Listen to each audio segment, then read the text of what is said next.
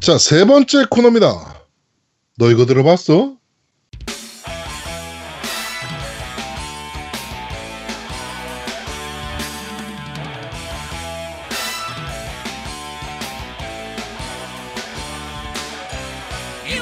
자, 어, 게임 OST를 소개해드리는 너 이거 들어봤어 코너입니다.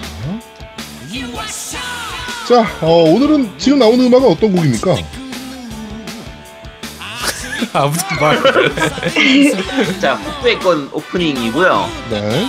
어, 이제 오- 이 가수가 크리스탈 킹인 것 같은데 이 정확하게 잘 모르겠어요. 근데 딴 거 없이 그냥 유아 쇼 하는 요게 정말 유명한 노래라서 네. 어, 노래를 그냥 들으면 같기도 하고 락 같기도 하고 이러는 거. 그쵸? 그래서 그런데 그 이게 그래도 꽤 귀에 잘 박혀서 중독성이 있는 멜로디라 아주 음악적으로 뛰어나다 이렇게 말하긴 못, 말하진 못하겠지만 그 예전 애니메이션 음악 중에서는 굉장히 좀 유명한 노래 중에 하나죠. 네. 많이 아실 거예요 이 노래는. 네. 워낙 뭐 북대건 애니메이션이라도 좀 보셨던 분들이면 그렇죠. 알만한 네. 곡이라. 모를 수가 없지 뭐 이거. 지금 보면 이게 거의 한 30년 전일 건지 싶은데 그렇죠. 네 근데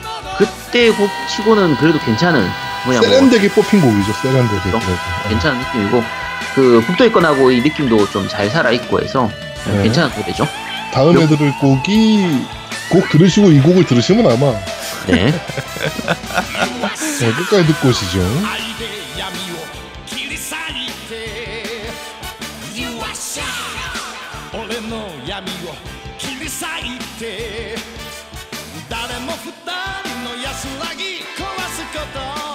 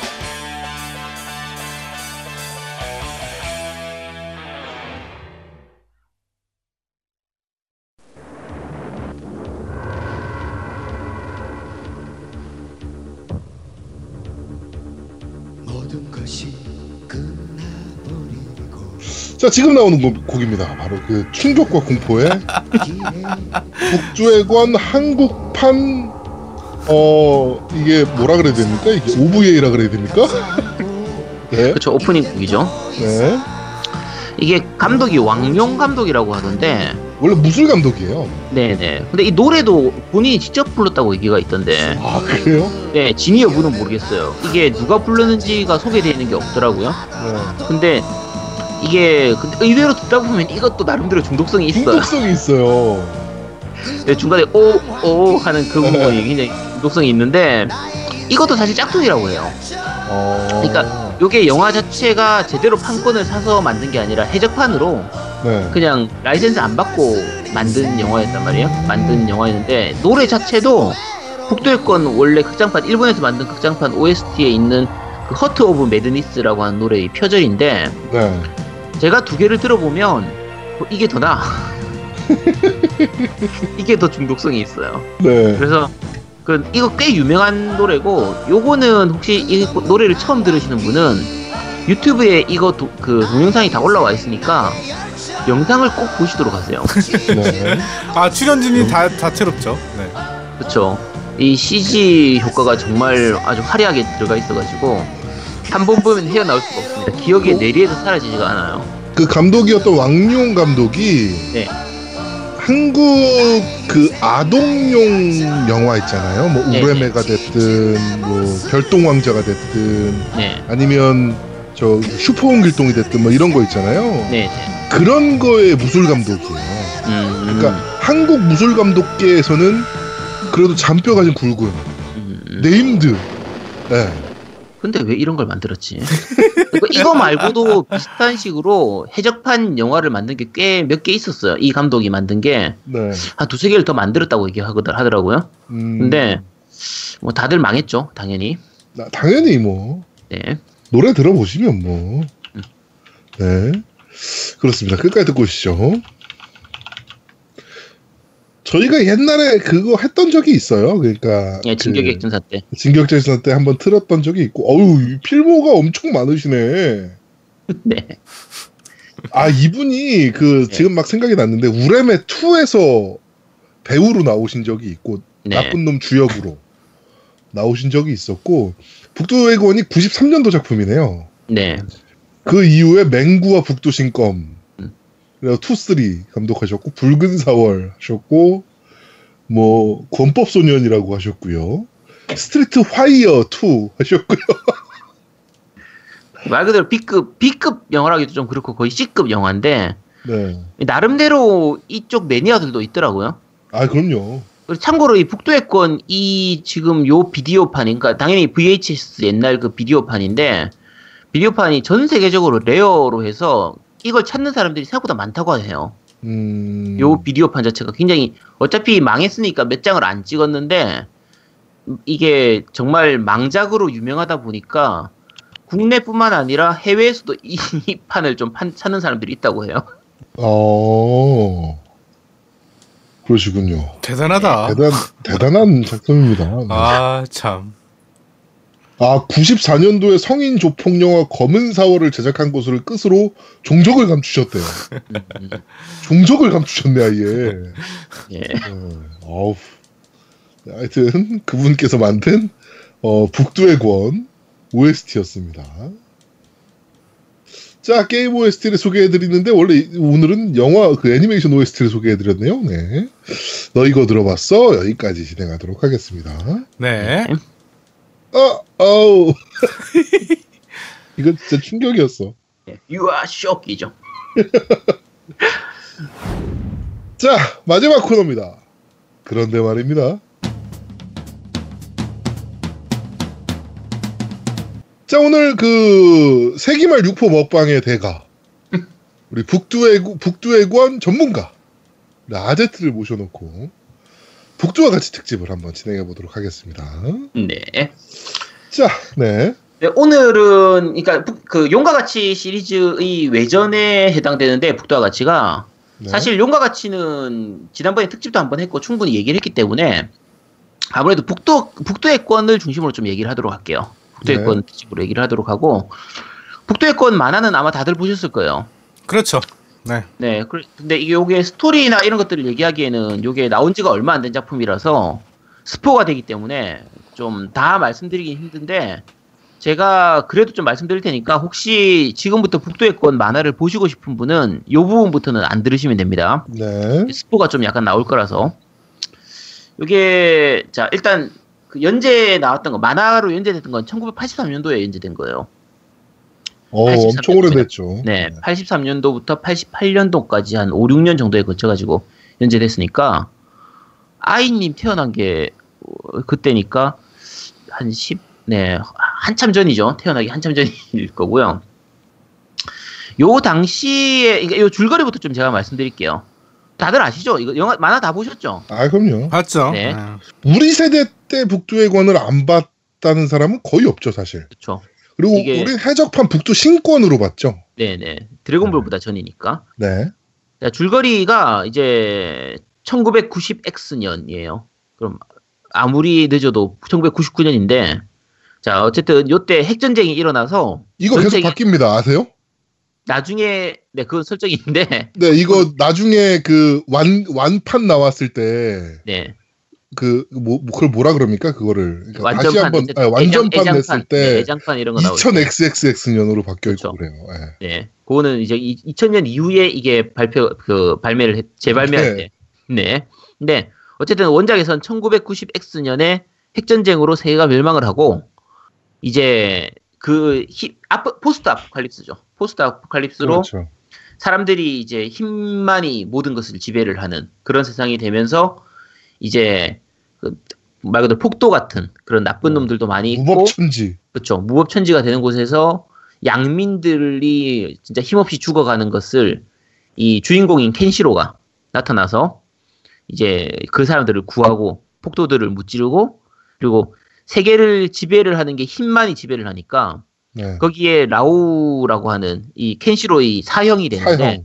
네, 사형인 라우가 권왕이라는 이름으로 이제 이 세계를 지배해 가는 거죠. 지배해 가는 그거를 다시 무찌르고 여기 무찌르는 게까지가 사실은 일부라고 하는 부분의 끝이에요. 그러니까 북대권이 전체가 한 3부 정도로 나뉘게 되는데 많이 나누면 4부까지 나뉘죠? 4부. 4부로 나눌 경우에는 앞부분에 신하고 싸우는 것까지를 일부로 하고요. 네. 그다음에 라오하고 싸우는 그 부분까지를 2부.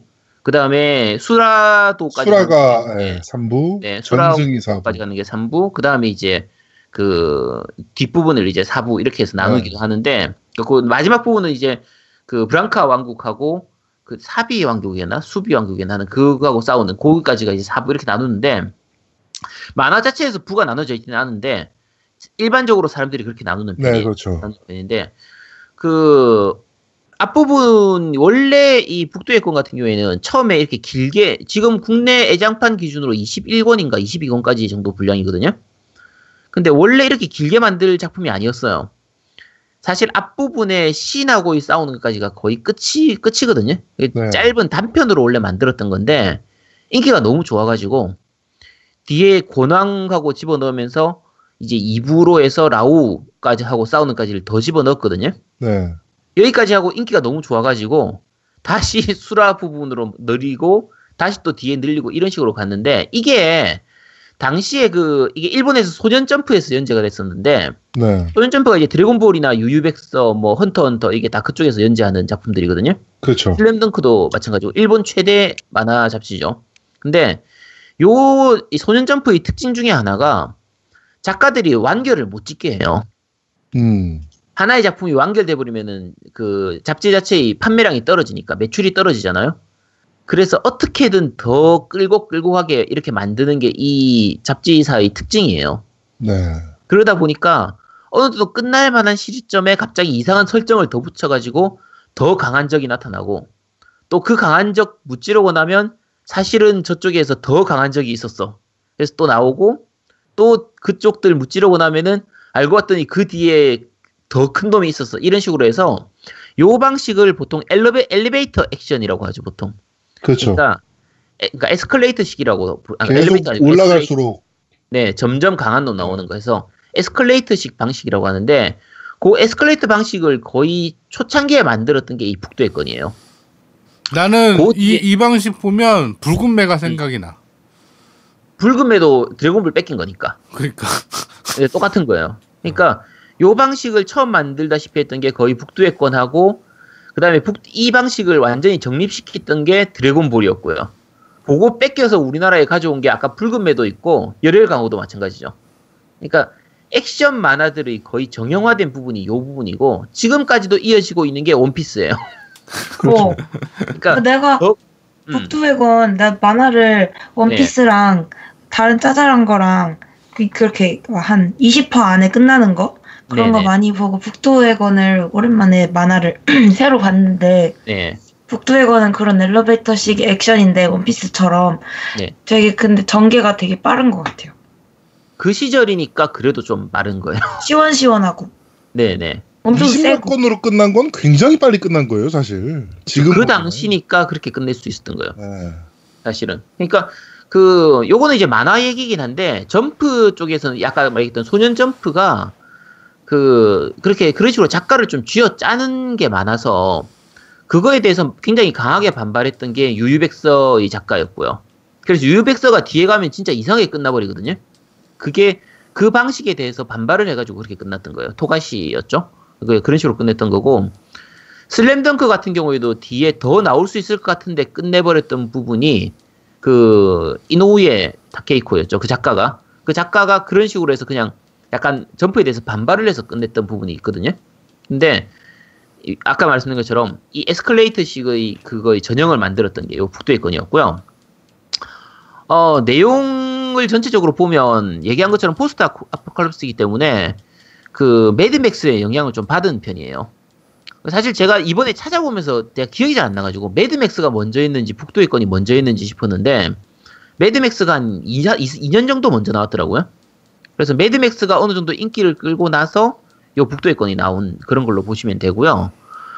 어, 내용상 보면 사실 지금 보면 좀 유치찬란해요. 좀 야, 병맛스러운 그런 부분들도 많이 있고 그렇지. 많이 오글거리고 이 새끼가 오글거리죠. 싸움을 아, 잘하는? 건지 바본지 음. 멍청한 새끼인지 도대체 모르겠어. 싸움만 그쵸. 잘해. 제가 이것 때문에 다시 보- 보는데 네. 아 못 보겠더라고 오글거려가지고. 아, 나 그렇죠. 진짜 읽고 읽고 반했는데 켄시로한테 그거 어, 그치. 그 누구야? 걔 이름 뭐야? 여자 이름 뭐였지? 유리아. 유리아. 아, 유리아. 아 유리아가 그거 뺏겼잖아요. 자기 형제한테. 네네. 근데 마지막 엔딩 씬에서 같은 여자를 사랑했던 남자니까 이러고 묻어주잖아요. 음, 레이 그럴 때. 그런 거 저도 너무, 병신 같잖아. 그거 너무 좋아. 아 뭐야. 어, 졸라 병신 같잖아. 그러니까 이게 지금 보면 병신 같은 부분도 있고 진짜 손 손발이 오글오글하는데 명대사가 진짜 많아요. 많죠. 그러니까 이게 그러니까 저런 대사를 어떻게 치지? 야, 저 손발이 오글오글 저걸 요즘 같으면 사실 요즘 만화에 있는 저런 대사를 못 넣어요. 너무 오글오글거려서. 그러니까 제일 대표적인 대사가 이제 넌 이미 죽어 있다. 이게 그렇죠. 그 제일 대표적인 대사긴 한데 요거는 굉장히 강렬한 느낌이라서 그런 부분이고 어 이 레이 같은 경우에 이제 적 보면서 너놈들의 피는 무슨 색이냐? 이렇게 이 대사 나오는 게 있고요. 그다음 뭐 켄시로 같은 경우에 중간에 또 나왔던 게 무슨 색이야? 그- 빨간색이겠지. 그러니까 그 적 보면서 이제 무덤 이런 거 비석 부수면서 악 뭐 악당들에게 비, 그 비석은 필요 없어. 뭐 이런 식의 대사라든지 라오우가 죽을 때 하는 대사가 있어요. 하늘을 우러러 한 점의 후회도 없다 그렇지. 이런 식의 어. 대사들이 있어요 근데 이게 지금 보면 진짜 그 좀 손발이 오글하거나 야 무슨 저 장면에서 저런 식으로 대사를 중이병도 아니고 저 그런데 아 그게 나름대로 멋있어요 아 그러니까 그러니까- 그게 나는 딴 건 다 괜찮았는데 상황이 이해가 안 되는 거야. 아 그- 그렇죠 그런 부분 많아요. 어, 그 상황에서 저런 대사를 맨정신이 어떻게 치냐? 난 그게 이해가 안 되는 거야. 맨정신에. 어, 술 먹고 칠 수 있는 대사야? 저거는 다. 근데 그쵸. 얘, 얘가 맨정신이거든. 음. 아, 근데 진짜 너무한 것 같아. 작가가, 중간에 작가가 술 예. 먹고 한 그린 것 같아, 느낌에. 어 그럴 수도 있죠. 작가가 요게 당시로서는 드물게 그 이제 스토리 작가하고 이 작화를 그리는 그림하고를 따로 뒀던 작품이거든요. 그렇죠. 그래서 사실 당시에는 그런 게 많이 없었어요. 지금은 꽤 흔한 제작 방식인데 그래서 그 작가가 부른손이고요. 네. 자- 그 그냥 필명이에요. 필명이고 그림을 그린 건 이제 하라 테츠오가 그림을 그렸는데 그 둘 다 나중에 이제 요 작품을 같이 하고 나서 따로 떨어져 가지고 다른 작품들을 많이 했는데 요 북두의 것만큼 성공한 작품은 없어요. 나머지 작품들은 그렇게 잘 되질 않았었거든요. 그리고 당시에서는 사실 비슷한 느낌의 그 그러니까 요게 재밌었던 게 그림체가 되게 극화풍이에요. 그러니까 되게 진지한 그림체에 그러니까. 좀 사실적인 그림체인데 내용을 보면은 진짜 좀 코믹한 느낌. 근데 이게 사실은 악당들은 대부분이 맨정신 같아. 현실적이야. 그런데 네. 이 켄시로만 미친 새끼요, 내가 보기에는. 아니야, 약간 이런 느낌. 그래. 딱 그 칼을 켄시로가 들어서 이마에다 딱 갖다 대면서 아프냐? 음. 악당이야. 아파! 이러니까 살고 싶나? 어 살려줘 살려줘 이러니까 안 돼. 그렇죠. 아니 나, 나 너무 멋있던데. 예, 막, 그 막, 아유, 아유, 아유, 나 그게 너무 좋았어요. 막, 그렇죠. 그, 뭐야. 그, 대장님? 어디 있는지 불면은 살려줄게. 이렇게 해놓고. 그래서 불었어요. 근데, 죽인 거예요. 그래서 왜 죽이냐, 그러니까, 너가 지금까지 살려준다 해놓고 죽이, 죽였던 사람이 몇 명이냐고. 크, 그렇죠. 너무 마음에 들어. 아, 그 나쁜 요게- 새끼지, 그게, 씨. 아니 요게 되게 재밌는 점인데 아. 지금은 사실 그런 타입의 주인공이 많아요. 그러니까 약간 잔인한 주인공이나 뭐 악당이라고 악당을 그냥 막 죽이고 이러는 주인공들이 많이 있는데 당시에는 어떤 느낌이었냐면 보통 주인공들이 악당을 좀 안 죽이고 이렇게 봐주다가 뒤통수 맞고 이러는 게 보통 우리 편 주인공들의 그러니까. 특징이었거든요. 너무 시원시원해. 근데 당시로서는 이런 주인공이 굉장히 획기적인 느낌이었어요. 요거 영향을 받아가지고 사실 비슷한 느낌으로 나오는 주인공들이 이, 이거 이후에는 많이 생겼었는데 그 이전에는 이런 게 정말 없는 정말 그치. 획기적인 그치 주인공이었고요. 정무했지. 이거 뭐야 그쵸. 이게 뭐 하는 거야 이게 난 이해가 안 돼. 좀. 그 내용 보면 사실 애들이 진짜 쉽게 죽어요. 그러니까, 그러니까 꽤 괜찮은 좀 중요한 캐릭터다 싶은 애들이 그냥 픽픽 죽는데 뭔가 이유가 있어서 죽거나 대단한 뭔가를 하고 죽는 게 아니라 정말 별거 아닌 이유로 죽어요. 뭐 명예를 위해서 죽는다는 등, 뭐 사랑을 위해서 죽... 아니 왜 죽어? 아 그리고. 그 저기 그 눈먼 애 있잖아 남두 슈, 슈, 어, 슈. 슈 같은 네, 경우는 슈. 자기 아들까지도 버리면서 네. 켄시로를 위에 위에 살려준단 말이야? 난씨 그렇죠. 아 이해가 안 돼 나는 뭔가 좀. 이상한 부분들이 있어. 그러니까 이게 세기 말이라서 사람들이 다들 미쳐가는 것 같아. 음. 그래서 근데 어쨌든 그런 부분들이 그 당시에는 만화 볼 때는 재밌어 보여. 되게 재밌었어요. 제가 어릴 때 볼 때는 진짜 재밌었거든요. 어 재밌었지 어릴 때는 그 그리고 또 이 이런 만화의 특장점이 뭐냐면 아 특징이 그 바람의 건신 저번에도 얘기했지만 바람의 건신도 네네. 똑같이 애들이 안 늙어 이씨 주인공 새끼들이 쳐 돌아가지고 어 그 린이랑 바트는 나중에 나이 들어서 나와 그렇죠. 어른이 되죠. 어, 어른이 돼서 나오는데 이 새끼는 안 늙어 그리고 이쁜 여자들은 다 짓고요 그렇죠. 음 여기 주인공에서 이제 켄시로는 이제 마성의 남자고 유리아는 마성의 여자죠. 그쵸 모든 주인공들을 다 홀리는 판무파탈이고 어 어쨌든 뭐 그래도 멋있습니다. 멋있고 예쁘고 한 거고 그 재밌는 건 요게 이제 북두신권 여기 나오는 이제 권법이 북두신권인데 네. 특징인 게 적의 비공을 찔러가지고 적을 내부에서 터트려가지고 폭파시키면서 죽어요. 그렇죠. 그러니까 그 죽는 것도 이제 지금 죽일 수도 있고 3초 후에 죽일 수도 있고 뭐 시한폭탄도 아니고 죽 일수 있고. 일주일 후에 죽게 만들 수도 있고 조금만 움직이면 죽게 만들 수도 있고 그다음에 너무 멋있어. 말을 전달하면 죽- 죽일 수도 있고 그쵸 음. 뭐 뒤에 가면은 북두 유권이라고 해가지고 나오는 거기서는 북두 칠성이 뜨는 밤 넌 죽을 것이다 이런 것도 있어 네 이게 어- 한의학적으로 가능합니까? 제가 그 어릴 때는 거기 보면은 너가 어디에 무슨 혀를 찔렀어 이런 얘기가 나오잖아요 그렇죠. 그래서 제가 한의사가 되면 그런 비공을 찌를 수 있을 줄 알았어요. 제가 이제 한의사가 돼서 공부해 보니까 다 구라였습니다. 그 참고로 예를 들면 그 북두 잔회권이라고 나오는 게 있어요. 네. 이게 이제 사람 양쪽 그 머리 옆쪽 부분, 눈 옆쪽에 있는 부분을 딱 찌르는 관자놀이 면서 부분. 그렇죠. 관자놀이 부분을 찌르면 나와가지고 3초 후에 얘가 죽거든요. 그게 네. 북두 잔해건인데 걔가 찌르면서 켄시로가 뭐라고 말하냐면 이게 머리에 두유라고 하는 혈자리다. 이걸 찌르면은 너가 3초 후에 죽는다 이렇게 얘기를 해요. 지가 아예 네. 설명을 하거든요. 두유 혈자리라고. 근데 제가 한의학을 배워보면 두유가 거기 안 있어요. 그거보다 훨씬 위에 있고 어. 실제로 얘가 찌르는 혈은 태양혈이라고 하는 혈이에요. 네. 어디서 주워 들은 거 있어 얘가 구라를 치는 거지. 그리고 중간 중간에 뭐, 뭐- 뭘 찔렀어, 뭘 찔렀어 하는데 위치가 진짜 엉망이에요. 어쨌든 근데 만화에서 그 예전에 80년대 만화니까 뭔가 뭐 감수를 하고 뭐 제대로 공부를 하고 이런 게 아니라 그냥 막 지어내는 그냥 뭐 재밌어요. 그래도 뭐좀 멋있으니까 멋있으면 됐죠, 그죠? 음. 그치 근데 병신 같지만 멋있는 느낌? 그치 딱 병맛이에요. 그러니까 지금 그러니까 지금 보니까 병신 같지만 멋있는 거고 내 이상형이야. 아마 80년대에는 병신 같다고 생각 안 했을 거예요. 그냥 멋있다고 생각했을 거예요. 아마 그러지 않았을까? 아이고 근데- 80년대는 솔직히 그 저기 뭐야 어어 그것도 와 잘 만들었다 이랬어 야, 오, 오, 그거는 90년대에 만든 거라서. 아 그래 그래 어 그래요 네 네. 어쨌든 만화 원작은 요 정도만 얘기하면 될 것 같고요. 음. 어, 더- 혹시 만화 원작에 대해서 그 아이님 만화 다 보셨죠? 아, 저 그 뒷부분을 다 이렇게 세세하게 보지 못했고, 한 3권까지. 삼, 아, 3권요? 네. 아, 초, 초반 부분은 거의 다 보셨으니까 요 네. 게임에서 나오는 부분은 거의 다 보셨다고 생각하시면 돼요. 아. 그 레이도 레이도 나오잖아요. 그러면 3권까지면 레이 이미 나오잖아요. 그 아리아 여동생 구하는 애 레이? 음. 네. 라, 나 단, 등장인물 너무 많아가지고, 레이 누구더라?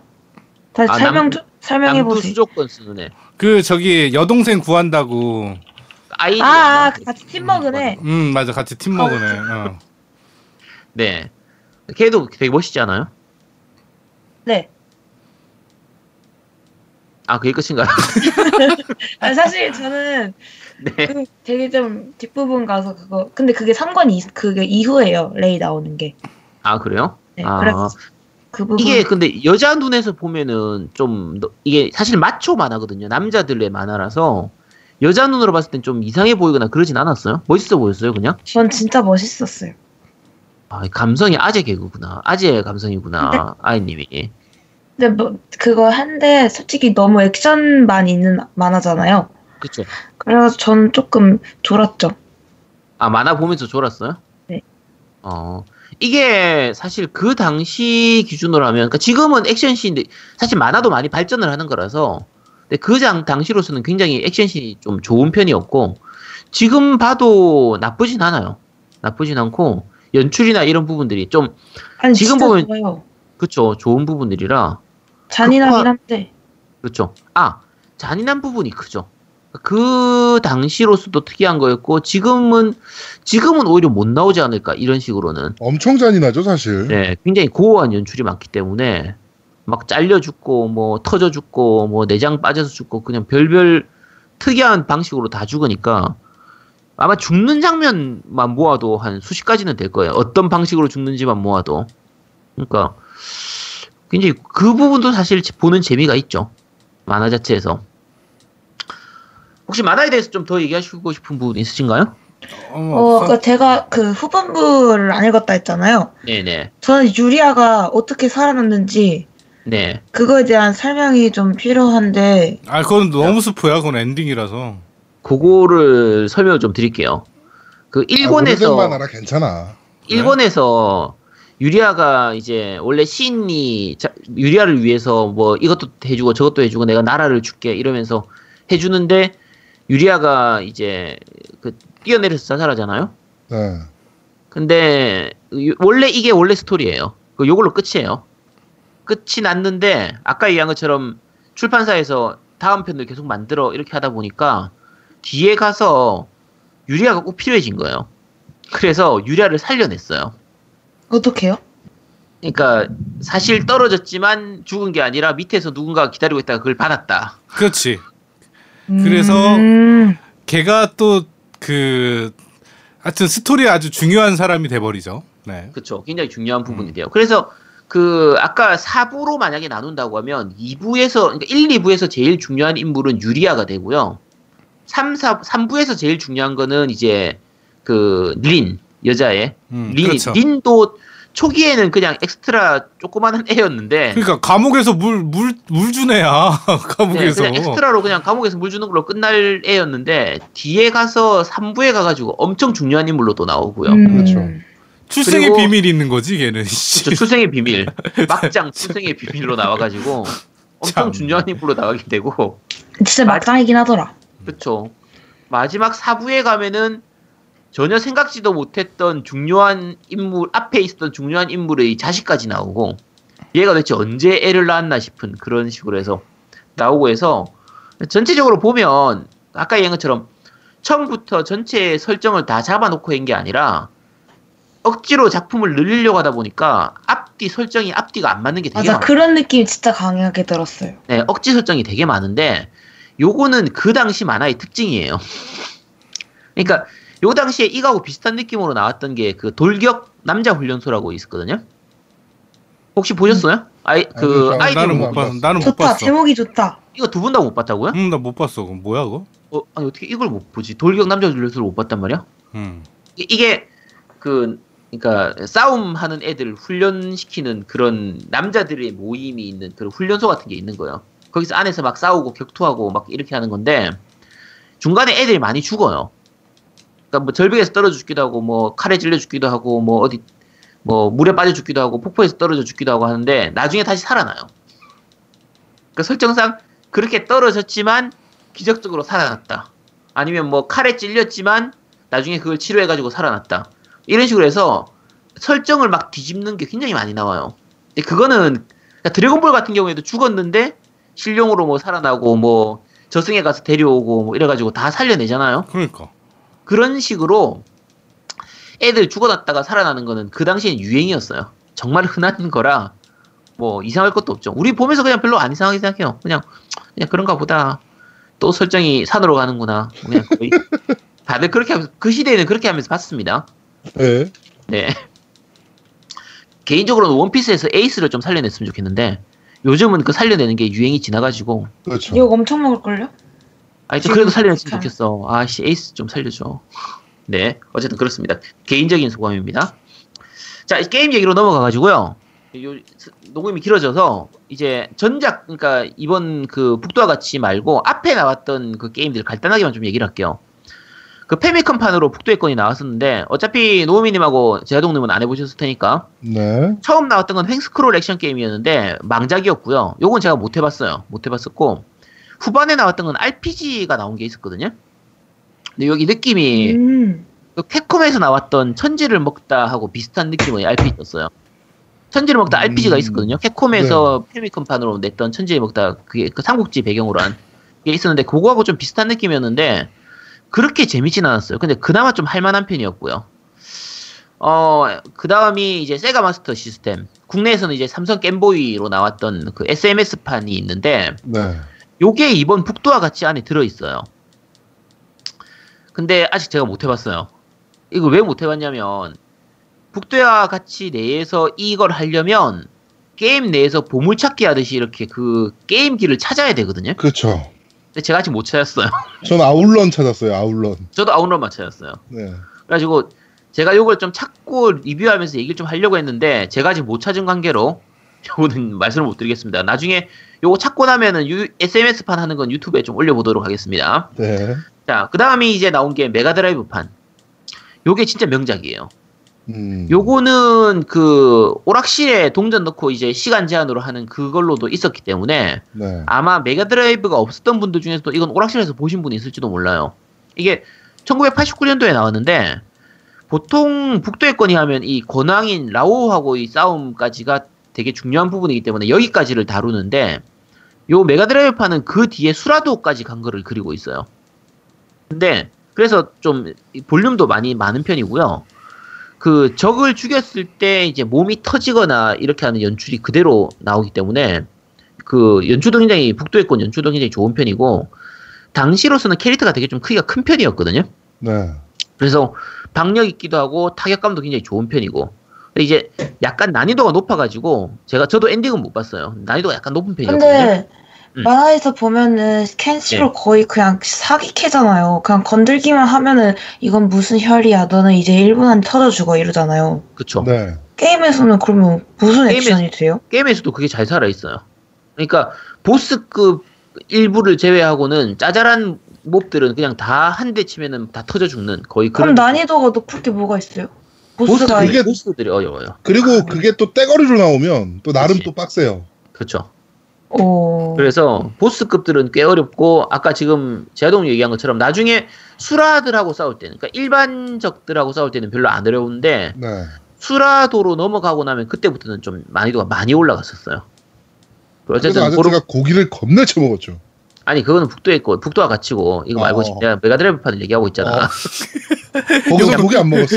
야 북두와 같이 근데 거기서 고기가 없어. 고기 있었으면 내가 먹으면서 엔딩을 봤을 건데 그러니까 엔딩을 못 봤대잖아. 그 어려워서. 당시에는 고기가 없었단 말이야. 그래서 엔딩을 못 봤지. 음. 자, 어쨌든 그 다음으로 나왔던 게 오락실에 나왔던 펀치매니아 북두의 권. 요거는 코나미에서 나왔던 건데 리듬 액션 게임이에요. 그러니까 그 오락실 기판의 가운데에 화면이 있고 옆에 펀치 우리 펀치 치는 거 있잖아요. 그런 식으로 돼 있는 조그만한 게 여섯 개가 달려 있거든요. 거기에 불이 들어오면은 그때 그걸 쳐야 돼요. 펀치를 계속 이렇게 연타로 치는 건데 이 재미는 굉장히 재밌는데 한판 하고 나면 팔 아파가지고 더 이상 할 수가 없었어요. 요, 요- 이거는 제가 몇 번 이제 리듬 액션 할 때도 소개를 했던 것 같으니까 요것만 얘기하고 넘어가도록 할게요. 네. 그 다음은 이제 플스로 나왔던 그 액션 게임이 있는데 요게 반다이에서 만든 건데 제목 그대로 이제 북두의 권 세기말 구세주 전설 해서 나온 건데 굉장히 잘 만들었어요. 요거는 북두의 권 역대 게임 중에서 거의 뭐 손에 꼽힐 정도로 잘 만든 게임인데 원작 내용을 거의 그대로 가져와서 만든 게임이거든요. 네. 두 분 다 안 해보셨죠, 어차피? 안 해봤어요. 음, 안 해봤어요. 네. 네. 요게 원작 명장면을 나름대로 그 당시 기준으로는 그러니까 지금 보면 좀 각진 얼굴에 좀 이렇게 그래픽이 별론데 네. 당시 기준으로는 굉장히 좋은 그래픽으로 잘 표현을 했었어요. 음. 그리고 특히 재밌었던 게 요게 중간에 다른 모드 그러니까 엔딩 보고 나면 생겼나 어쨌든 중간에 다른 모드 하나가 대사를 custom할 수 있는 모드가 있었거든요. 네. 그러면 명장면에서 내가 말 맘대로 그 대사를 바꿔버리는 거예요. 어, 재밌겠네. 엄 청 코믹한 연출이 만들어져요. 그렇게 해서 저장해가지고 뭐 보통 이제 저장해 놓은 걸로 딴 사람한테 보여줄 수 있고 그렇게 했었기 때문에 지금처럼 유튜브나 이런 게 없어가지고 좀 덜 뜨긴 했는데 네. 아마 유튜브 같은 게 있으면 그 당시에 이게 완전 히트를 쳤을 것 같아요. 그런 부분들이. 그러니까 그래서 음. 사람들끼리 각자 대사를 서로 바꿔가지고 놀고 막 그렇게 했었거든요. 네. 그것도 굉장히 잔재미로서 재밌는 부분이었었고요. 그러니까 이게 북두의 건이 워낙 명장면이 많으니까 명대사 명장면이 많으니까 그런 거 가지고 노는 재미가 있었죠. 요거 같은 경우에. 그 다음은 PSP로 나왔던 북두의 건 라오 외전 하늘의 패왕이라는 게임이 있었는데 네.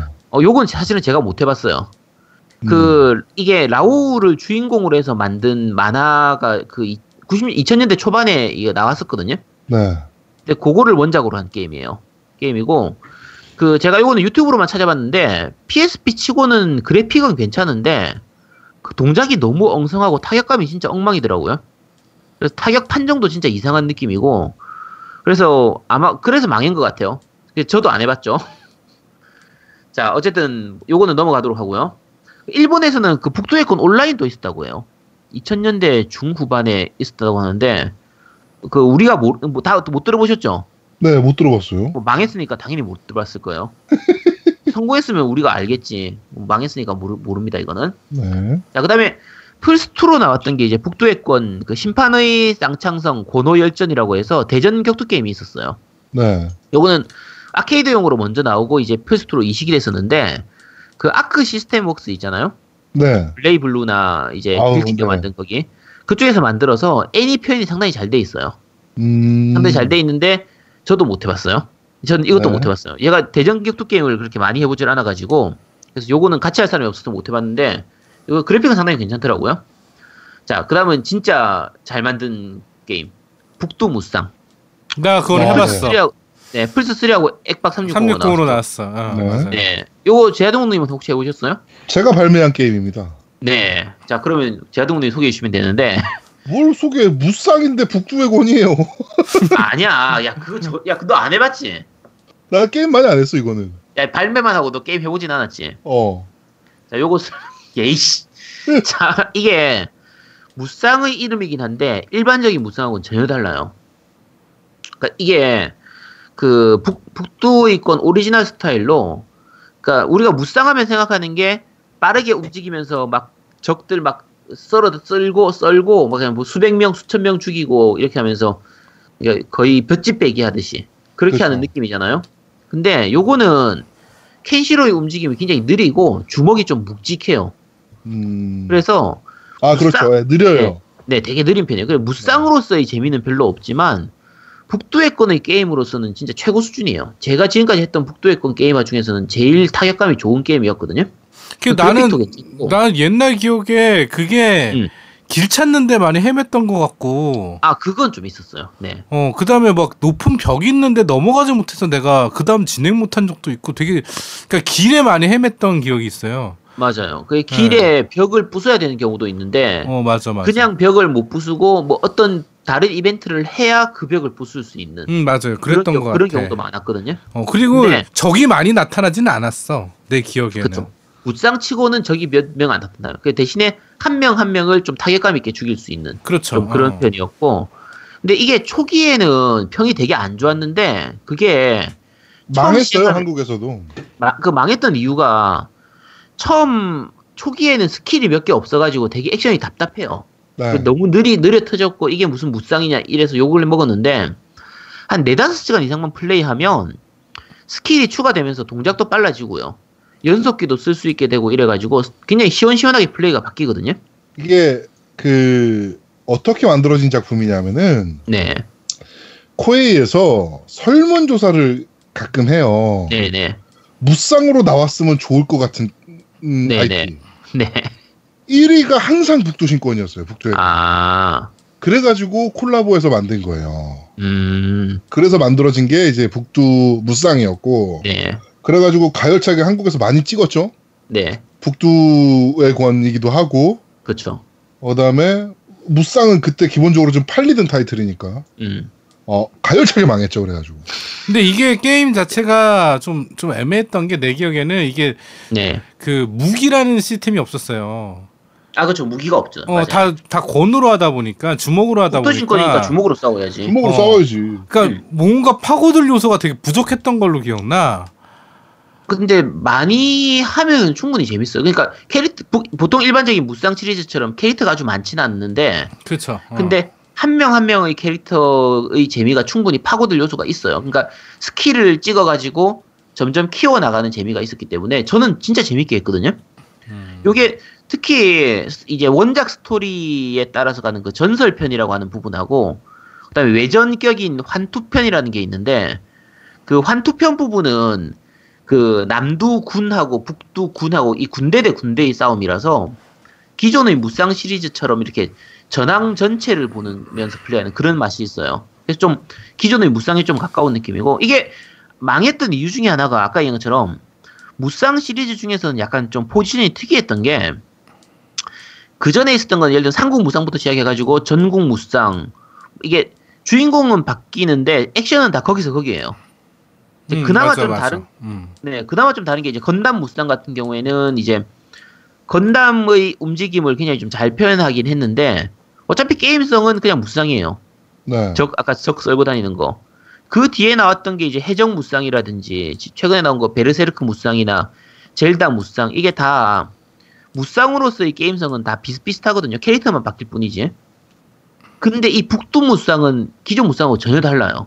그러니까 무쌍 시리즈, 그러니까 오히려 무쌍이라고 이름을 안 붙이고 그냥 북두의 권으로 해서 나왔으면 더 낫지 않았을까 싶어요. 제 생각에는. 네. 음, 음, 그치. 그러니까 이- 음. 네, 그러니까 최근에 나온 걸로 치면 진격의 거인 같은 경우에도 이 이제 이쪽 팀에서 오메가 뭐였죠? 오메가 포스. 어쨌든 오메가 포스에서 만들었지만 무쌍이라는 이름을 안 붙이고 그냥 진격의 거인으로 나왔단 말이에요.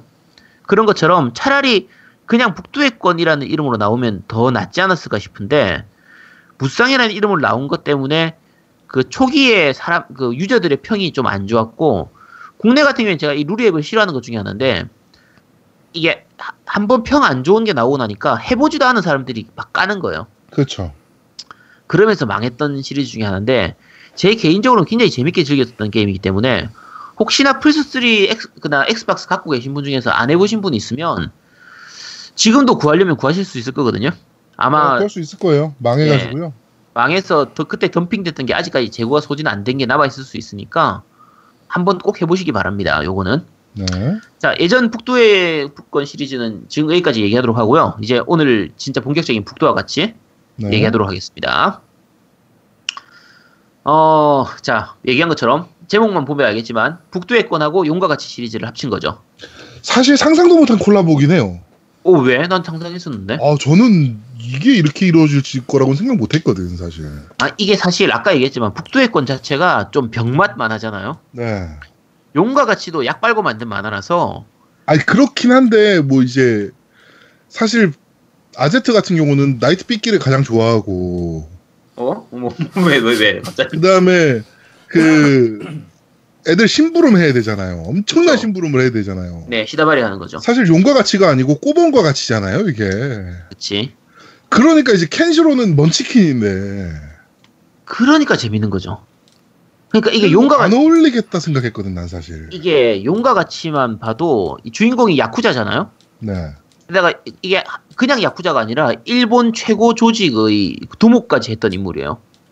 근데 이런 인물이 초딩 심부름하고 막 강아지 밥도 주고 그러니까. 화장실에 있는 사람이 휴지 떨어졌다고 휴지 갖다 달라고 하면 휴지 갖다 주고 막 호스티스 술집 아가씨들 막 뒤치다거리도 하고 오락실에서 뭐 인형 뽑기도 대신 해주고 이, 이러니까 그게 재밌는 거거든요.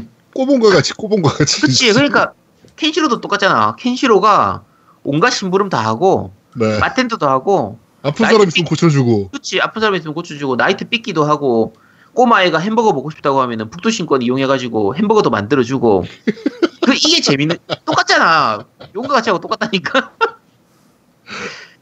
어쨌든 그런 병맛이 합쳐져가지고 제가 상당히 기대했던 게임이에요 사실 요 북두와 같이 네. 같은 경우엔 네. 근데 그 그래픽 부분은 나쁘진 않은데 요게 용과 같이 6보다 전작이 해당되는 게 용과 같이 6하고 용과 같이 극2가 되는데 용과 같이 용 6나 이제 극2에서는 드래곤 엔진이라고 해서 상당히 새로 만든 엔진이라서 괜찮은 엔진이라 그래픽이 상당히 좋은 편이었는데 요거는 오히려 엔진이 예전 극이나 제로에서 썼던 엔진을 그대로 썼어요. 네. 그래서 그래픽은 오히려 좀 떨어진 느낌이에요. 그 용과 같이 그 용과 용6에 비해서 또 오히려 떨어진 편이고 요게 그 의외로 북두와 같이가 제작 기간이 상당히 길었다고 해요. 그래서 네. 그 아까 얘기했던 드래곤 엔진이 충분히 완전히 개발되기 전부터 이게 개발됐던 거라 그래서 기존 엔진을 사용했다고 얘기하더라고요. 네. 어, 그래 그래픽은 조금 약간 아쉬운 부분이고 근데 그래도 나쁘진 않아요. 충분히 시원시원하게 돼서 나쁘진 않고 그리고 그 특유의 그 만화 특유의 그 뭐라 그럴까요? 좀 선굵은 느낌. 그쵸. 예, 요거는 잘 살아 있더라고 오히려. 네, 그러니까 약간 거친 네, 느낌 네, 그런 게 네, 좀잘 살아 있어서 괜찮은 편이고 전투 부분에서는 약간 아쉬운 부분이 오히려 용과 같이는 이렇게 타격감 있고 이렇게 팍팍 치는 진짜 맞으면 진짜 어마어마하게 아프겠구나 하는 그 느낌이 잘 살아 있는데 네. 이 북두의 권 치고는 이 북두와 같이가 약간 부족한 느낌이에요. 오히려 용과 같이보다도 약간 부족한 느낌이라 개인적으로는 조금 아쉬운 편이에요. 그 부분은. 그래도 뭐 권의 그뭐 기술 오이 쓰는 부분이라든지 비공 찌르는 부분이라든지 이런 것들은 되게 잘 살아 있어서 뭐 꽤 재밌는 부분이고요. 네. 어, 그 전투에서 그 부분 있잖아요. 비공 찌르거나 오이를 쓸 때 계속 QTE가 나오거든요. 어, 그렇죠. 네, 순간순간 타이밍 맞춰서 이제 그 버튼을, 특정 버튼을 누르도록 이렇게 하는데, 그게 약간 뒤에 가면 좀 짜증나거나 좀 귀찮은 부분도 있어요. 귀찮아지더라고요. 네. 근데, 그 귀찮은 부분을 이제 좀 보완하기 위해서 설정에 들어가면 그거를 끌 수 있도록 돼 있어요. 그러니까 auto로 설정을 해두면 네. 시원시원하게 할 수 있으니까 혹시 그거 귀찮은 분은 auto로 들어가서 auto로, 그러니까 설정 들어가서 auto로 바꿔서 하시면 됩니다. 네. 자, 게임 스토리는 이제 오리지널, 오리지널 스토리예요. 그러니까 요 시점이 조금 애매하긴 한데 그 아까 아이님이 보신 거 만화 기준으로 하면 1권 바로 다음 정도부터 스토리가 시작돼요. 그래서 뒤에 가면 이제 마미야하고 만나는 장면이 나오는데 거기서 마미야를 못 알아보거든요. 처음 보는 여자로 보는 걸로 봐서 마미야를 만나기 전 딱 그 위치쯤이라고 음. 보면 되고 이게 오리지널 스토리인데 그래도 원작의 캐릭터들을 좀 등장을 시켜야 되잖아요. 네. 그러다 보니까 원작에 있던 장면을 중간중간 떼와가지고 넣어요. 스토리에다 집어넣고 있죠. 네. 그래서 원작하고 똑같은 내용은 아닌데 원작의 팬들이 보면 아 이 장면 여기 아 요 대사 이런 부분들이 있어가지고 뭐 유명한 벽시 씬이라든가. 그쵸 네. 네 그런 것들이 나오죠. 또 그런 부분들은 거의 다 들어가 있으니까 뭐 카산드라에서 하는 부분 뭐 토키하고의 뭐 배우는 그렇죠, 부분 예. 이런 부분들 다 들어가 있어서 라오하고의 대전 부분도 다 나오고 하니까 꽤 재밌게 볼 수 있고요 스토리가 사실 개연성이 좀 떨어지거든요 많이 떨어지지. 그게 처음에는 괜찮아요. 처음에는 아까 네. 아제트 얘기한 것처럼 아, 아, 이 만화책에서 이런 부분 있었지, 이런 부분 있었지 하고 계속 이렇게 보게 되는데 점점 가면서 뭐가 되냐면 어, 이게 왜 이렇게 했지? 어, 이거랑 안 어울리는데? 안 맞는데? 그러니까 점점 산으로 가. 산으로 가는 스토리에 억지로 기존의 오리지널 스토리를 막 짬뽕한 느낌이야. 그쵸 예, 그러니까 너무 뒤로 갈수록 짜증만 나고 특히 엔딩을 보는 순간에는 너무 화가 나. 솔직히. 그 제아도목님 엔딩 못 보셨죠 아직 전 아직은 못 봤어요. 지금 그래. 한 11장, 11장 하고 있어요. 거의 11장. 끝났네. 11장 11장이 엔딩이에요 네, 좀 음, 있으면 네. 엔딩이고 음. 그저 노미님 엔딩 보니까 어떤 느낌이에요? 나는 마지막에 그 엔딩에 나오는 걔 그 상대편 적 그러니까 엔딩 네, 스포일러 하면 안 최종 되죠. 어, 최종 보스지. 네, 네. 네, 그 새끼가 왜 최종 보스인지 모르겠는 거야. 그죠. 아, 나 이렇게 짜증이 나서 계속, 그러니까 할 맛이 안 났어요. 막 중간에 이제 그 연기하는 부분에서 막 짜증이 나기 시작하는 거야. 이게 너무 억지로 끼운 느낌도 나고. 그래도 이제 엔딩은 봐야 되니까. 그래서 엔딩을 봤는데, 엔딩도 참, 이게 사실 보면 아. 스토리 스토리가 개연성이 좀 많이 떨어져요. 근데 이게 원작을 정말 잘 살린 거라니까. 원래 원작인 북두의 권이 개연성은 그냥 그렇지. 개나 줘버린 스토리라서 원작을 정말 잘 살린 거예요. 그래서 그냥 너무 진지하게 보지 마시고요. 그냥 어차피 병맛 스토리니까 딱 그런 느낌으로 보면 나름대로 즐기실 수 있습니다. 네. 노미님처럼 진지하게 보면 재미없어요. 아, 나 근데 너무 화가 났어, 진짜. 보면 이게 마지막에 그러니까 게임이 하기 싫어질 정도로 짜증이 나는 거야. 내가 사실은 2회차를 지금 하고 있는데요. 왜 네네. 2회차 하는 줄 아세요? 약간 에덴 endless Eden이 아니고 그 아예 2회차라는 거예요?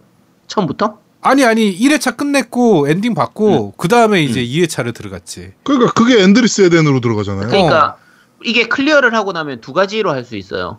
그러니까 엔딩을 본 시점에서 남아 있는 sub quest라든지 뭐 놀거리들을 더 놀 수 있는 게 endless Eden이라고 아 그래? 나 그냥 있고요. 끝내놓고 새로 다시 했는데 네, 그 모드가 있고 2회차를 하면 아예 처음부터 스토리를 어, 처음부터 시작하는. 처음부터 하는 걸로 했는데.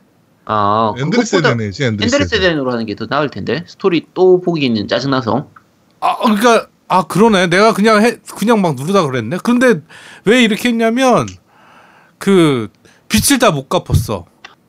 아 아 그것도 진짜 병맛 스토리죠. 그러니까 그 빚을 못 갚아서 그게 마음이 아픈 아, 거야. 그 황당함 그 어 그래서 그빚 갚으려고 다시 시작했어요. 네. 2회차를 돌았어. 그, 그 2회차 다, 시 하려면 그냥 endless Eden으로 하시면 되고요. 그 빚 갚을 때는 그 술 장사 물 장사 해서 돈 벌어야 네. 됩니다. 무조건 물장사만. 네, 이게 예를 들면 제로 같은 경우에는 부동산 이런 걸로 돈 버는 것도 있었는데 이번에는 다른 돈 벌거리가 많이 없어서 사실 세기말인데 부동산으로 돈 벌기도 우습잖아. 그치. 도박으로 돈 버는 것보다, 도박은 이제 좀 시간이 오래 걸리니까, 제일 돈 잘 벌 수 있는 게 그 물장사거든요.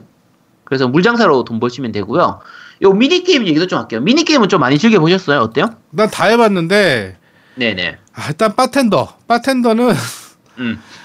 왜냐면 이제 아리아리아리아리. 그왜 내가 바텐더를 되게 많이 했어. 왜 많이 했냐면 네. 우리 애들이 있잖아요. 애들이 이제 계속, 계속 아, 게임하는 걸 보니까 제일 건전한 네. 게 바텐더야. 그리고 애들이 봐도 제일 재밌어하는 게 바텐더고. 그렇죠. 미니 게임이니까. 그냥 어. 심플한 이게 미니 게임이니까. 되게 웃긴 게 사실 그 세기말이라고 물이 부족하다는 컨셉 때문에 네. 그 뭐야 그 악역들 보면은 다 빡빡이거나 그렇죠. 음. 아니면 사이코펑크 머리를 네. 하고 있거나 이렇잖아요. 그렇죠. 그게 실제로 물이 부족하기 때문에 머리 감을 물이 없어서 음. 그렇게 한다라는 이제 컨셉인데 그 바텐더 씬 보면은 얼음을 존나 큰 거를 주먹만한 동그라미를 만 아. 동그란 얼음을 만들기 위해서 아, 정말. 그, 그거, 그거하고 똑같은 이벤트가 나중에 고기 나와요, 고기. 어, 네. 엄청 크다란 고기 덩어리가 있거든요. 그 이게 네. 그러니까 세- 우리가 그 꼬마의 하나가 햄버거를 햄버거. 먹고 싶다고 해요. 그 햄버거 먹고 싶다고 하는데 그 햄버거 먹고 싶은 그 햄버거를 만들어 주기 위해서 그 세기 말이니까 신선한 생고기를 구하기가 힘들단 말이에요. 네. 그걸 구해 와서는 북두의 건으로 이제 야야야야야야 이렇게 해서는 진짜 조그만한 덩어리 몇 덩어리를 만들어내. 그러고 화염 방사기를 구워. 그렇죠. 아 이게 뭐냐고 이게 나 진짜. 이게 사실 용과 같이 재미예요. 좀 병맛스러운데 야- 약간 이거 말 그대로 약 빨고 만든 느낌의 그런 재미. 그게 미니게임엔 잘 살아있어요. 이번 미니게임 같은 경우 이제 카지노라든지 오락실도 그든 그러니까 기존 용과 같이 있었던 거는 거의 다 있어요. 아이 그게- 이거 해보고 싶지 않아요? 저는 아제트님 유튜브 보면서 네. 좀 실망했어요. 만화를 어. 재밌게 보고 난 후에 네. 왜요? 봤을 때, 아, 뭔가 약간 저는 더 샥샥샥. 인데 약간 뭔가. 음. 아 뭔지 그래요? 알겠죠? 음. 의외네. 한큐에 죽이고 막 이런 걸 원했는데 음. 아니어서 네. 근데 아, 그거는 레벨- 아제트가 그래서 그래. 아제트가 어, 그런 것 같기도 해요. 어 아제트가 그렇게 아, 해서 그런 그래. 것 같은데. 아제트가 게임을 잘해요. 그래가지고 어 이게 이 게임이 생각보다 회피가 되게 중요하거든요. 그렇죠. 회피하고 방어가 생각보다 되게 중요한 게임인데 음. 아제트는 그게 없어요. 그게 회피는 최종 오의라서 전설의 기술인데 제가 아직 그걸 못 배웠어요. 그래가지고 되게 맞으면서 몸으로. 맞으면서 고기를 그래가지고 고기로 몸빵을 치거든요. 얘는 야 그것 때문에 막판에 엔딩 못 볼 뻔했다니까. 내가 그거 봤어. 너 난이도 낮췄잖아. 그래가지고. 난이도 낮춰가지고 야. 제가 최종 마지막 보스하고 싸우기 전에 나- 저는 당연히 save point가 나올 줄 알았어요. 그럼 save point에서 고기를 리필할 수가 있거든요. 창고에서 가져올 수 있으니까. 근데 창고에서 가져올 수 있는데 아니 창고 save point 없이 바로 최종전이 진행되는 거예요. 그러니까 그 가는 길에 적들이 너무 많이 나오지. 그치. 근데 그 거기서 고기를 다 써버렸거든. 다 먹었거든 벌써. 그러니까 고기를 다 먹은 상태에서 최종 보스를 딱 만난 거예요. 아무것도 없어. 야, 근데 어쨌든 어, 떻게 어떻게 해서 엔딩을 보긴 봤습니다. 보긴 봤는데 그 전체 볼륨은 용과 같이 본편에 비해서는 좀 작은 편이에요. 좀 양이 좀 적은 편이고 짧은 편이고 스토리도 짧은 편이고 파고들 구석도 좀 적고 sub quest도 본편 이 용과 같이 시리즈 본편에 비해서는 조금 약간 부족한 편이에요. 그러니까 개수는 비슷한데 그 sub quest 하나 하나의 재미가 좀 떨어지는 편이라서 약간은 좀 아쉬운 편이고요. 뭐 음악은 어떤 것 같아요, 노무님? 어 음악은 그 버기차 끌고 다니면서 나오는 음악들 참 괜찮더라고 나는 옛날 그 달리면서 어, 8090 세대에 들을 만한 노래들이 막 나와서, 음, 난 네. 괜찮더라고요, 그거는. 음. 근데 타고 다닐 때 제일 음악 짜증난 괜찮아. 거 하나 있었어, 음악에 대해서. 음, 어떤 거요? 그 병원 씬, 아, 리듬 게임. 리듬 게임. 어, 예, 와, 나 그거 열받더라고. 나 그 짜증이 갑자기 확 나는 거 있잖아. 노래 음 악에. 좀, 좀 아쉽죠. 음, 그게 뭐야, 그게 도대체. 이게 이제 그 소개를 하면 중간에 이제 그, 아, 그 알바하는 미니 게임 같은 거 하는 것 중에서 클리닉이라고 해가지고 사람들 치료해 주는 부분이 있는데 이게 실제로 그 미쿠 스타일로 하츠네 미쿠 시리즈 같은 그런 느낌의 그 음악 음악 게임. 게임이에요. 타이밍을 맞춰서 하는 그 음악 게임인데 이게 음악이 사실 북두의 권이 예전 애니 음악도 있고 뭐 다른 음악들도 많이 있기 때문에 그런 음악을 쓰면 되는데 이 거의 동요나 클래식 같은 것만 나와요. 그러니까 그 예전 용과 용과 같이 같은 경우에는 실제 있는 가요를 쓴다든지 이런 식으로 해서 나름대로 좀 하는 재미가 있었는데 이번 북두의 권 같은 경우에는 이 음악이 너무 좀 떨어지는 편이에요. 아, 근데 그 클래식. 그 클래식 음악에 그 이상한 비트를 넣어가지고 무슨 EDM을 만들려고 했던 것 같은데, 그렇죠. 어, 나 이거 짜증 나더라고. 그러니까 그런 거는 안 하는 게 맞지. 나는 그게, 차라리 아우, 싫어. 음. 어차피 세가 다른 게임들 많은데 다른 게임의 OST를 차라리 갖고 오든지 좀 그랬으면 좋을 것 같은데 요거는 요 클리닉에서의 음악은 조금 아쉬운 부분이고요. 그리고 약간 추가된 요소는 그러니까 이게 아까 볼륨이 작다는 게 맵 자체도 되게 작아요. 이 지도 그러니까 그치. 그 마을 자체가 용과 같이 같은 경우에는 신주쿠 이제 그 카부키조를 전체를 다 통째로 이렇게 가져온 그 그런 느낌인데 맵은 거의 그거에 한 뭐 반의 반도 안 돼요. 엄청 이- 작죠, 이- 사실. 마을 자, 이 마을 하나가 끝이거든요. 주요 무대가 아. 에덴이 끝이라. 그렇죠. 그걸로 끝이니까. 근데 그러면 그걸 보완하기 위해서 밖에 이제 황야를 오픈월드처럼 이렇게 돌아다니는 게 있는데 소재 모으라고. 네, 소재 모으는 걸로. 근데 제가 항상 얘기한 것처럼 오픈월드는 있는데 그 안에서 할 게 없어요. 아, 근데, 소재만 모으고 아니, 할 네. 건 적들 있어. 만나서 경험치 올리고 이거 외에는 뭐 사실 야구장하고 야구장, 그렇지, 야구장. 근데 할게물 있는, 찾기 하고. 이- 음. 있는 게 하나 있어. 그렇지, 보물 찾기. 내가 그 얘기 하려고 그러는 거야. 음. 보물을 하나 먹으면 그게 보물 지도를 먹으면 보물 찾기 시간이 떠요. 네, 그쵸. 바로 시작되잖아요. 바로. 어, 바로 12분인가 10분인가 이렇게 시간이 뜨는데 네, 그거마다 달라요. 네. 어, 그거보다 다른데 하여튼 그거 먹으러 가는 길에 또 정 만나 가지고 걔네들을 없애니까 또 보물 지도가 생겨. 그렇죠. 그래갖고 보물 지도 있는 곳에 가서 보물을 먹었어. 그리고 이제 네. 다른 보물 지도도 생겼으니까 걔네 먹으러 가는 길에 또 적을 만나서 또 보물 지도를 얻어. 와 이게 무한 반복이 되니까 내가 짜증이 나는 거야. 나는 에덴으로 가야 되는데 이게 적을 좀 차라리 회피할 수 있는 어떤 그렇지. 다른 게 있는지도 모르겠어요. 아직 그 더 거기까지는 안 파고들어서 근데 아이템 중에서 차라리 적을 좀 피해야 할 수 있는 아이템이 있으면 좋겠는데 조금 적가 인 적의 encount를 좀 피하는 게좀 약간 힘들어서 아 이게 버, 그러니까- 그 버스터 쓰고 빨리 가면 돼요. 그 S자 있는 네. save point로 네, 네. 넘어가면 돼. 버스터 쓰면서 부스터 쓰면서 막 가갖고 가면 안 걸릴 때 있어. 그러니까 안 될 때가 네. 있는데 아 그게 그러니까 좀 뭐랄까 그 황야를 왜 만들었으며 황야 이동을 왜 했으며 아 그러니까 그런 좀게 볼- 있는 거지. 볼륨 늘리려고 만들어 놓은 건데 생각만큼 그렇게 재밌진 않고요. 그렇지. 그래서 뭐 나쁘 나쁘진 않아요. 그냥 그 이걸 아주 많이 강제하진 않거든요. 이거는 그렇죠. 그냥 네. 해도 자유예요, 자유. 그만 수준이라서 전 그래서 보물은 사실은 그 오락실 아케이드 그 나오기 전까지는 그냥 다 쌩 까고 있었어요. 지금 아 근데 이제 오, 오락실이 정말 짜증나는 게 지금 노, 그 제가 너무 얘기했는데 그 지금까지 용과 같이 시리즈 같은 경우에는 오락실이 있어가지고 옛날 세가 게임들 뭐 버추얼 파이터라든지 버추얼 온이라든지 뭐 아웃런이라든지 이런 게임을 할 수 있는 그게 재미였는데 이번 북두의 거는 그 오락기를 보물찾기를 해서 주어야 모아야 돼. 이걸 모아 와야 오락실에서 오락실 게임을 할 수 있는 거예요. 아이 너무 귀찮아. 자 어쨌든 미니 게임 부분도 그렇고 이게 용과 같이 본작 시리즈에 비해서는 볼륨이 조금 작은 편이고 약간 아쉬운 부분은 있는데 북두의 권 팬이라면 아마 재밌게 즐길 수 있을 것 같아요. 요거는 네. 나쁘진 않고 재밌어요. 아, 저도 굉장히 재밌게 하고 있어요. 네, 저도 재밌게 했거든요.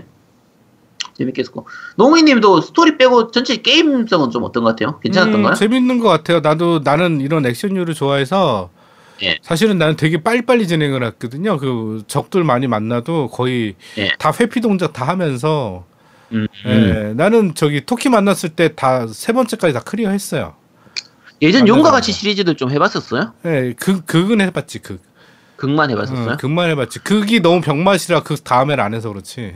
아 음. 아니 약간 극이 병맛이었는데 이 요거는 재- 이 북두와 같이는 재밌었다고? 아 그게 이제 내가 말했잖아. 나는 그게에서 제일 짜증난 게 고양이 밥 주고 나서 내가 그 다음부터 안 했거든.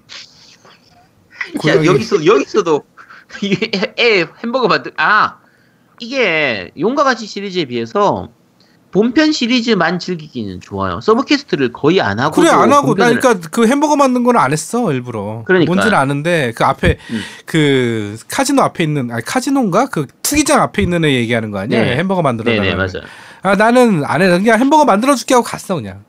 그러니까 이게 그 용과 같이 같은 경우에는 요 sub quest를 하면서 경험치도 좀 쌓아야 되고 돈도 벌고 이래야 되는 부분들이 있어가지고 자연스럽게 sub quest를 일정 이상은 좀 하게 되는데 북두와 같이 같은 경우에는 sub quest를 거의 무시하고도 엔딩까지 쭉 달릴 수가 있어요. 그래서 그런 부분들은 뭐 그냥 지금 노미님 같은 그런 성격에서는 괜찮은 편이죠. 좋은 편이고 그렇지. 음. 네, sub quest를 즐기고 싶은 사람들에게는 좀 단점이 될 수도 있어요.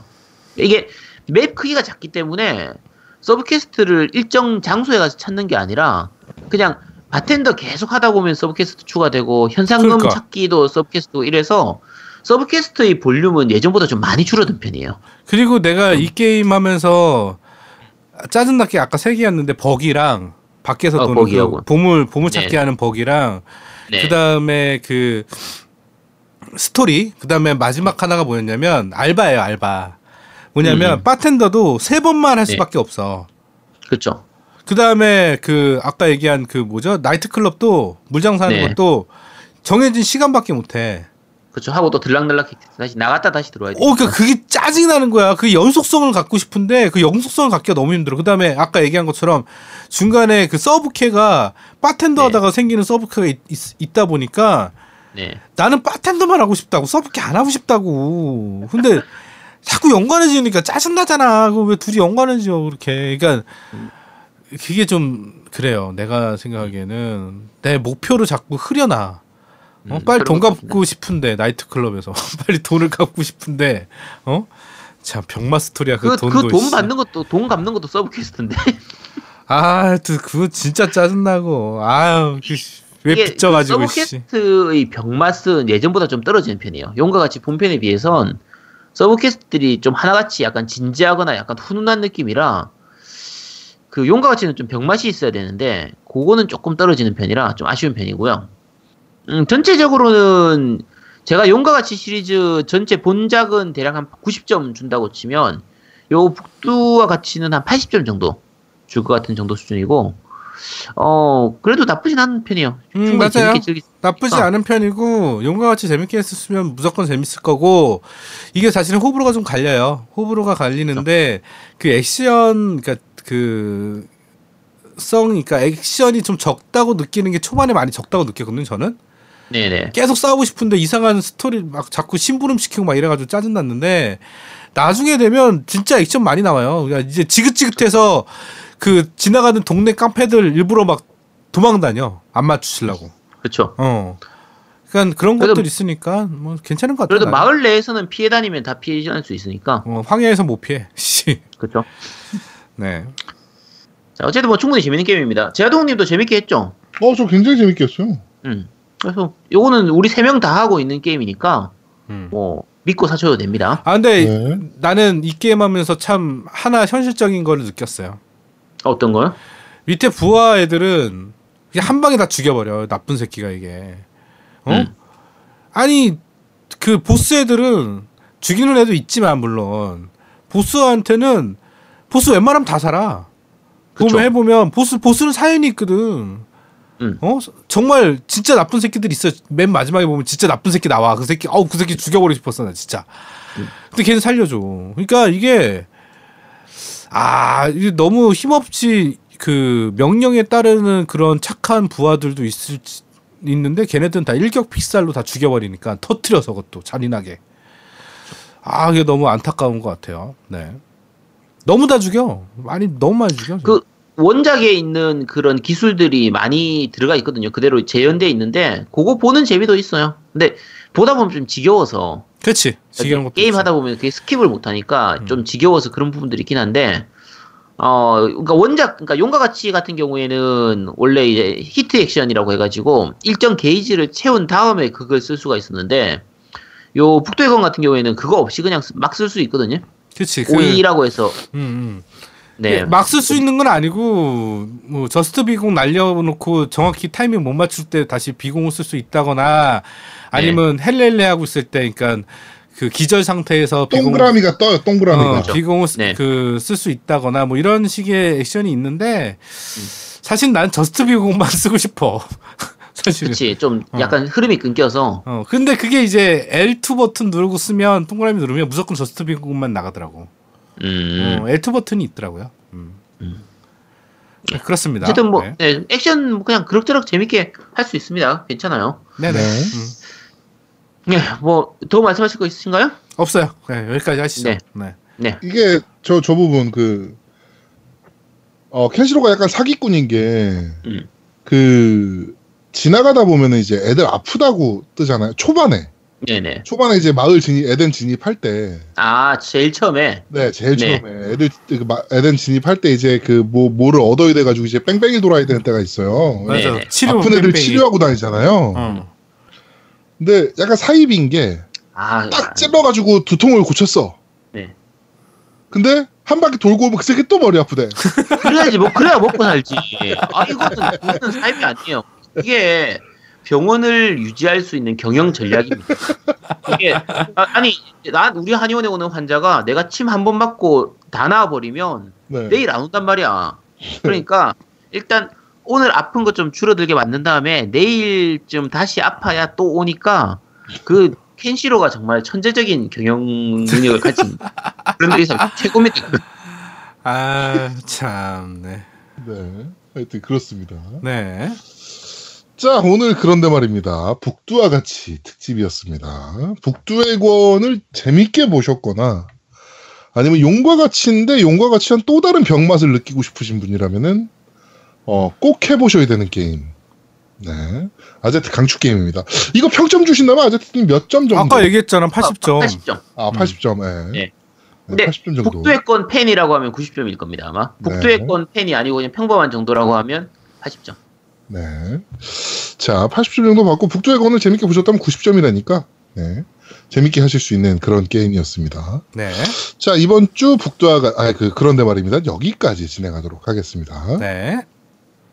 아이야, 자니? 아니요. 잤네. 졸려, 졸려, 졸려. 야, 요즘 녹음이 너무 길어져가지고 네. 자는 것도 이해해줘야 돼. 네. 자, 겜덕비상 제85화, 넌 이미 먹고 있다. 북두와 같이 특집 은 여기까지 진행하도록 하겠습니다. 근데 진짜 겜덕비상은 아제트의 겜덕비상인 것 같아요. 이제는 타이틀도 제목도 안 돼. 그거 좀 있으면 바뀌어. 아이의 겜덕비상으로. 아 안 돼. 어, 아이를 메인으로 내세워야 돼. 왜냐면은 유튜브를 봐도 여자가 하냐 남자가 하냐 차이에서 엄청난 차이를 보여요. 그렇지. 아니에요. 아, 근데 진짜요. 그 이쁜 여자가 하냐 아니면 그렇지 그런 것도 있지 외모도 신, 있으니까 서관 짱. 야, 나 같아도 이쁜 아가씨가 하는 유튜브를 보고 싶지. 나 다 대도서관 영상을 한 번도 본 적이 없거든요. 대도서관이 그래도 가. 짱이잖아요. 관심이 안 가. 어쨌든 이쁜 아가씨들이 하는 게 재밌지. 우리가 대도, 다들 야, 갑시다. 야, 대도서관이 왜 짱이냐면 아직까지 아이가 유튜브를 안 해서 그렇습니다. 그렇지.